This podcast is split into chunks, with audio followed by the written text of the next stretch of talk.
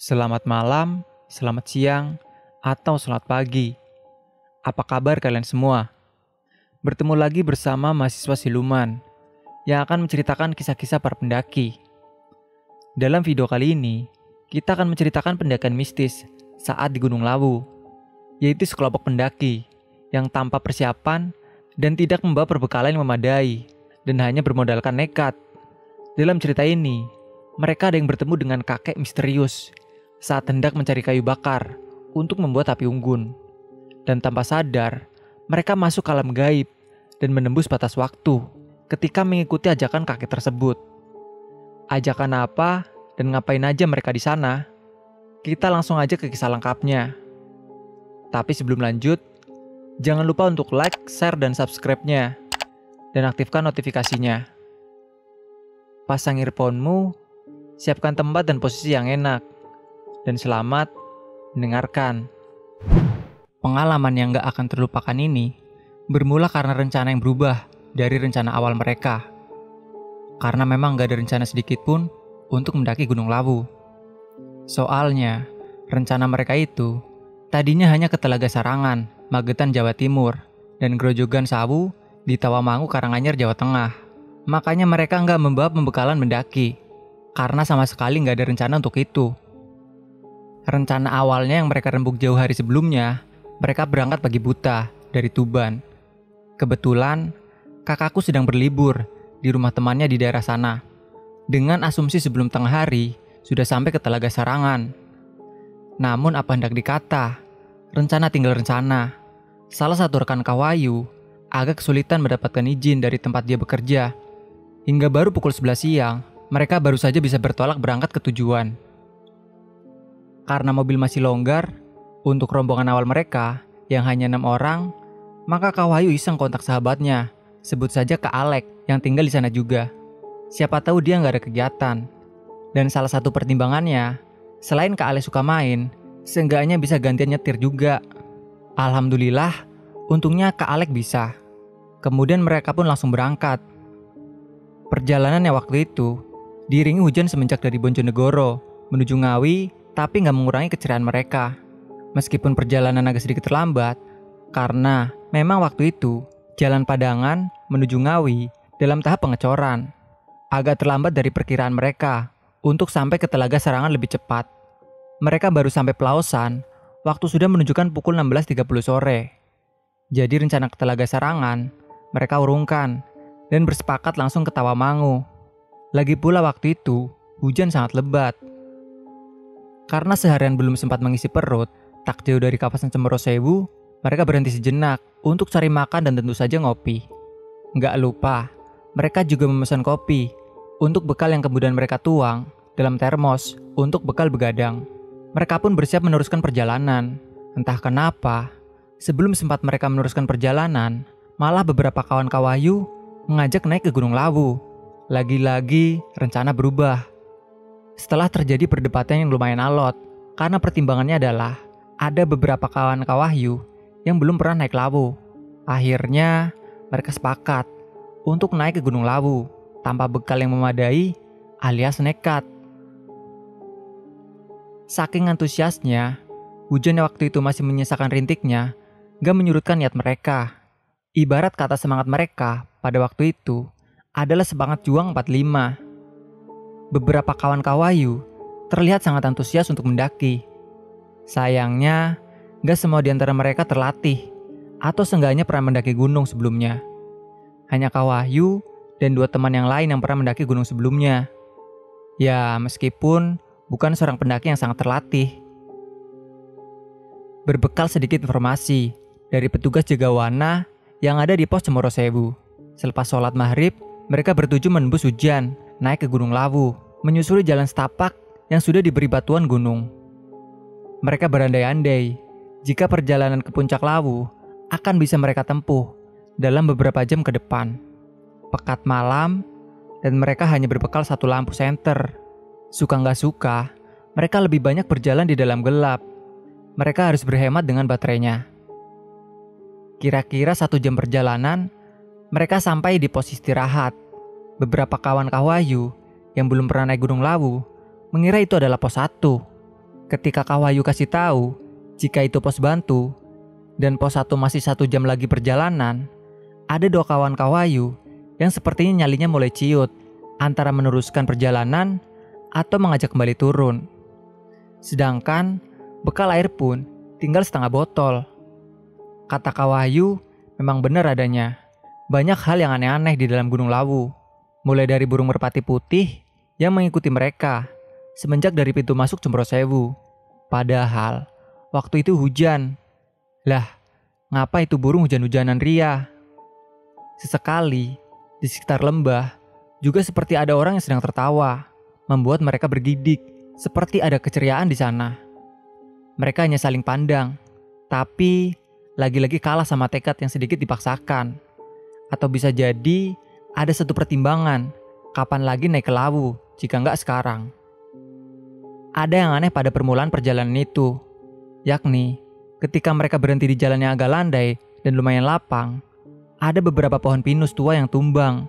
Termos yang berisi kopi tiba-tiba saja berpindah tempat dari tempat mereka beristirahat. Kawan Kawayu yakin dia nggak menaruhnya di situ, tapi di samping tasnya. Kemudian ditinggal buang air kecil. Kejadian ini pun membuat mereka bertanya-tanya. Meskipun kemudian mereka berasumsi jika kawannya tadi cuma bercanda. Walaupun dia sudah bersumpah gak meletakkan termos tersebut di tempat mereka temukan. Mereka hanya berprasangka baik saja. Walaupun sebenarnya hati mereka masih diselimuti tanda tanya besar. Ini ada apa?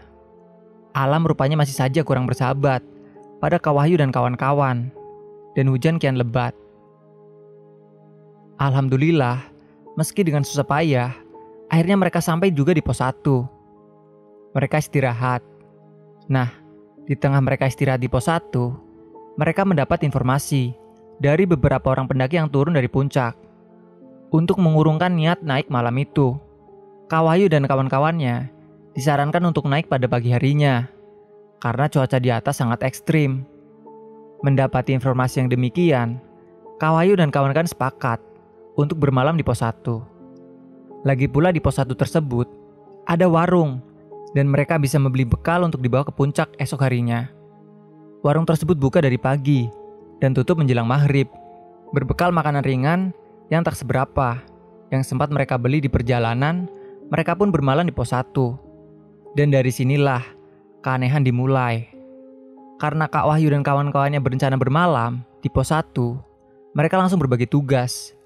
Ada yang bertanggung jawab membersihkan lokasi dan sebagian mencari kayu bakar. Tapi mustahil mereka mendapatkan ranting yang kering pada saat hujan seperti itu. Meskipun sebenarnya itu bukan tugas Kak Wahyu, karena Kak Wahyu kebagian tugas yang lain.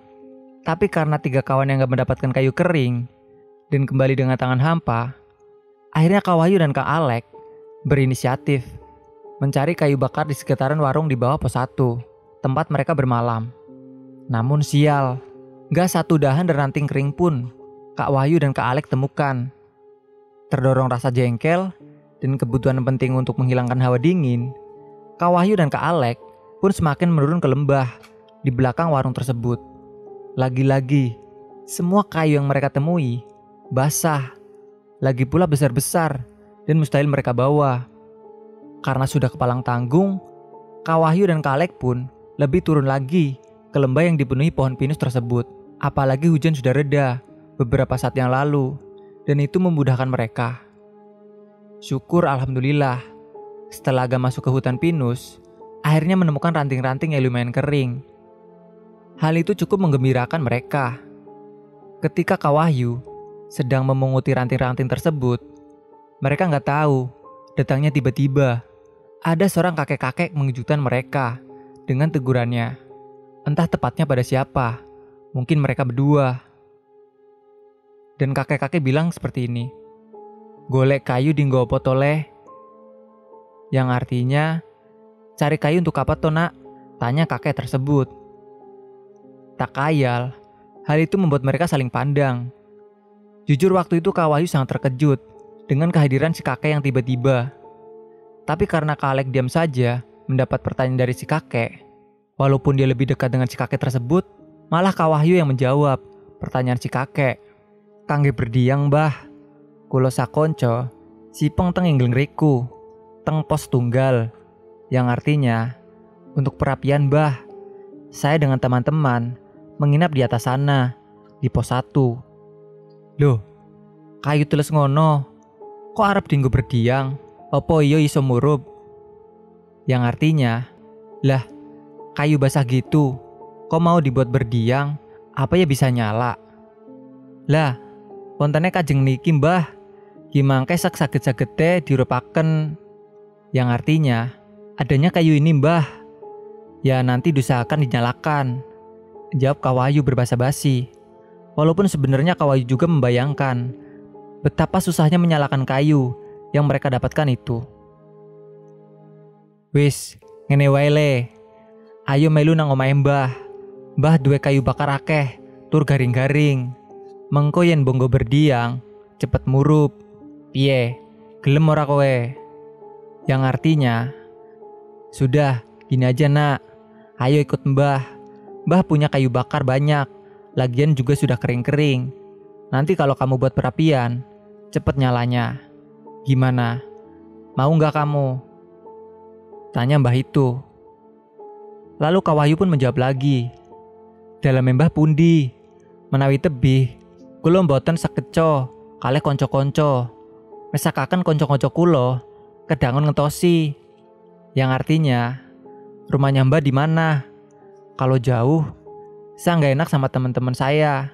Kasian, teman-teman saya lama menunggu. Jawab Kawayu sopan dan berkesan menolak halus. Ora adoh koleh, mung rodo mlebu alas kuwi sithik, wis mulai mengko. Tak terke nek kowe wedi kesasar. Artinya, nggak jauh kok nak, hanya agak masuk hutan ini sedikit. Sudah, nanti pulangnya aku antar, kalau kamu takut lupa jalan. Entahlah, seperti ada kekuatan lain yang menguasai pikiran Kawayu dan Kalek malam itu. Tawaran kakek tersebut langsung mereka terima, tanpa mereka pertimbangkan terlebih dahulu. Terlebih, melihat raut kesungguhan dari kakek yang kedatangannya tanpa Kawayu dan Kak Alek ketahui mengalahkan logika mereka. Bisa jadi juga karena kebutuhan kayu yang mereka perlukan. Seenggaknya, kayu yang mereka dapatkan dari kakek tersebut akan mudah untuk mereka nyalakan karena kering. Meski tanpa aba-aba sebelumnya, Kawayu dan Kalek mengikuti kakek tersebut yang berjalan di depan. Dan memang gak berapa lama, kemudian mereka sudah sampai di sebuah rumah kecil. Halamannya lumayan luas yang ditanami sayur-sayuran. Kenyataan ini mengesankan sekali kalau rumah tersebut adalah model rumah-rumah di lereng gunung. Di sebelah kiri rumah, agak ke belakang, samar-samar terlihat memang ada tumpukan kayu-kayu kering yang banyak sekali. Menurut perasaan Kak Wahyu waktu itu, perjalanan dengan si kakek nggak lebih dari lima menit. Sayangnya, Kak Wahyu nggak bisa memastikan lebih tepatnya berapa lama. Singkat cerita, setelah Kalek mengambil kayu secukupnya, kemudian mereka mencicipi ketela dan wedang jahe. Yang sedari mereka sampai ke rumah kakek tersebut, sudah dipersiapkan dua gelas. Aneh, tapi mereka nggak terpikir apa pun kejanggalan waktu itu. Kemudian Kak Wayu dan Kak Alek pun berpamitan pada nenek istrinya si kakek. Dengan diantar si kakek, mereka berjalan beriringan dengan kakek tersebut berjalan di depan. Lebih tepatnya, Kawayu paling belakang. Kemudian Kak yang kebetulan membawa kayu bakar tersebut berjalan di depan Kawahyu. Dalam perjalanan pulang ini, Kawayu nggak berbicara sepatah kata apa pun. Kawayu sendiri sempat berkhayal. Pasti kawan-kawannya yang menunggu di pos 1 senang karena mereka membawa kayu bakar yang kering. Namun, Kak Alek yang memanggul kayu tersebut terlintas perasaan aneh bahwa dia membawa kayu bakar yang lumayan banyak, tapi kok nggak merasa berat dan juga nggak merasa lelah. Dia berpikir, barangkali dia senang mendapat kayu bakar banyak. Dan lagi, tadi dia dan Kawayu habis makan ketela rebus, ditambah wedang jahenya, segar sekali.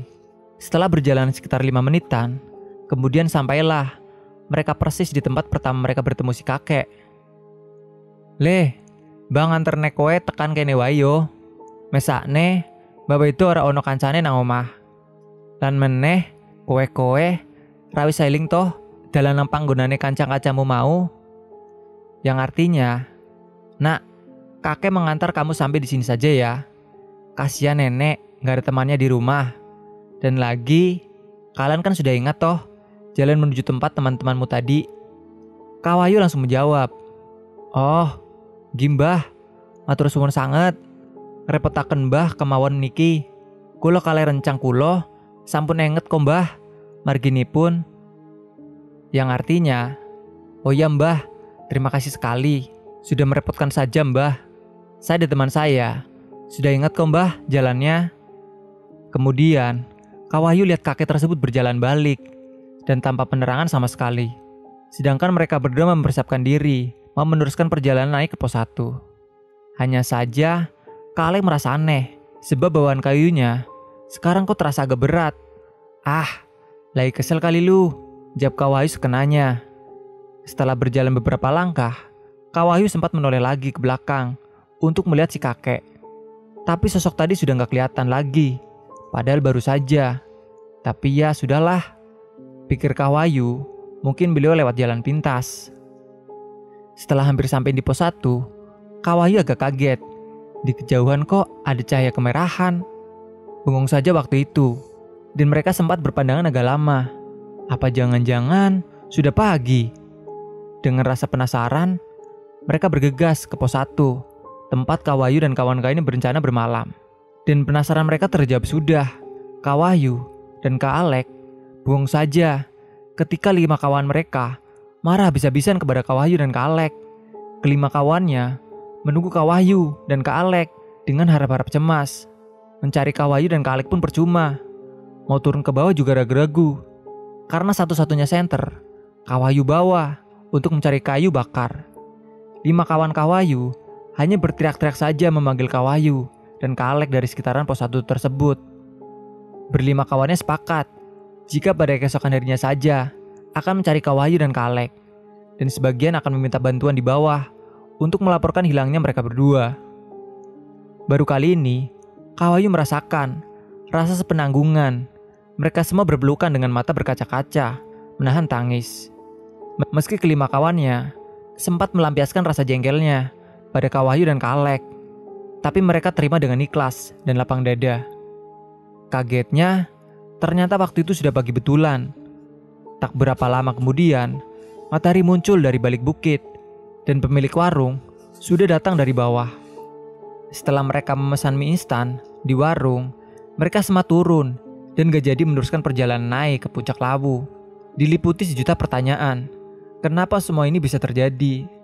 Waktu Kawayu dan Kalik mencari kayu bakar, teman yang lain bilang, belum sampai pukul 9 malam.